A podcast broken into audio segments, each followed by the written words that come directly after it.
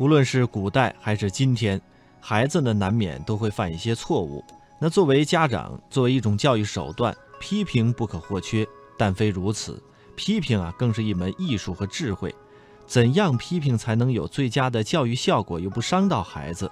其实古人家教当中有七不责这样的哲学韵味，这其中也蕴含了丰富的经验。那今天呢，依然值得我们去借鉴。那接下来我们就来结合现代的例子，和大家做一个解读。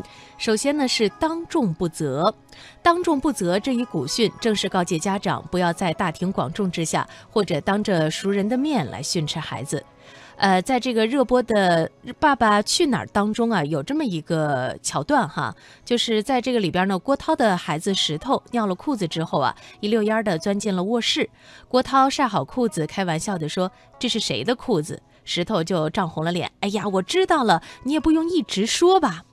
当众不责，并非是姑息纵容。如果是原则性的错误，比方说去无故的打小朋友，或者是发脾气等等，家长呢应该是马上制止，呃，而且严肃但不严厉的告知这种行为不可容忍，并马上将孩子带到安静的地方，及时帮他分清是非曲直。七不责当中还有一个叫悲忧不责。不少的家长在孩子哭的时候会无奈、不安，甚至感觉到厌倦、愤怒。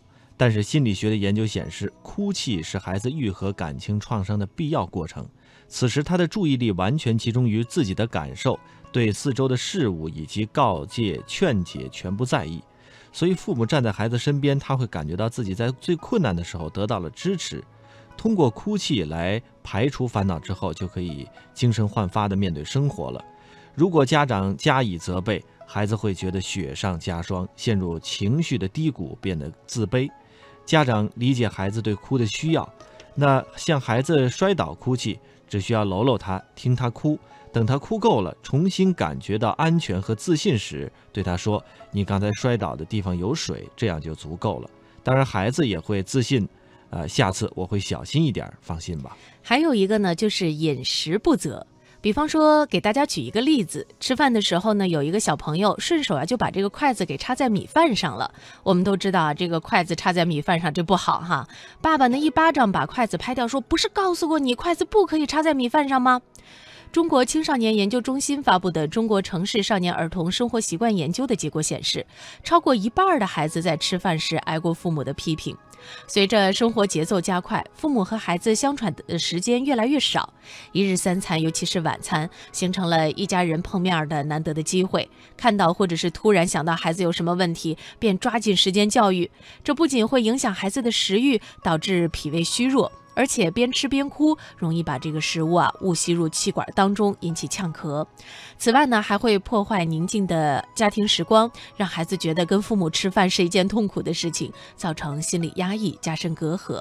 所以，父母要把餐桌营造成交流感情的乐园，让孩子回忆一天当中愉快的经历，享受互相陪伴的乐趣。如果孩子犯错误，家长有话要说，可在饭后找时间，慢慢的教育引导。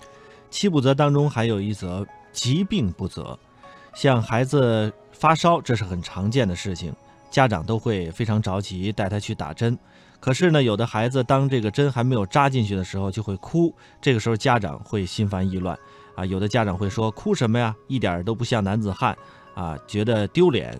其实生病呢是孩子最脆弱的时候，更需要父母的关爱和温暖。这个时候去责骂他，哪怕是出于心疼，都会让他感觉更悲伤，影响他的康复。所以，不管孩子陪孩子看病多着急，家长都要给孩子最大的包容和关爱，不可因小事而责备。第五个呢，就是愧悔不责。母亲带孩子到亲戚家做客，孩子和表妹玩着玩着，一把呢把他给推倒了。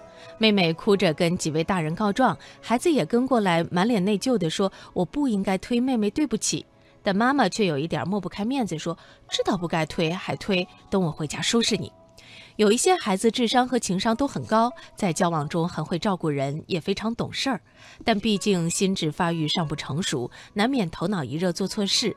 他们此时已经很内疚了，也会主动道歉。可家长如果不依不饶，继续的批评训斥，就会挫伤孩子的自尊心，给孩子一种道不道歉都要挨骂的体验，可能产生破罐子破摔的心理。有千百种方法可以让孩子失去自尊心，但重塑自尊却是一个缓慢而困难的过程。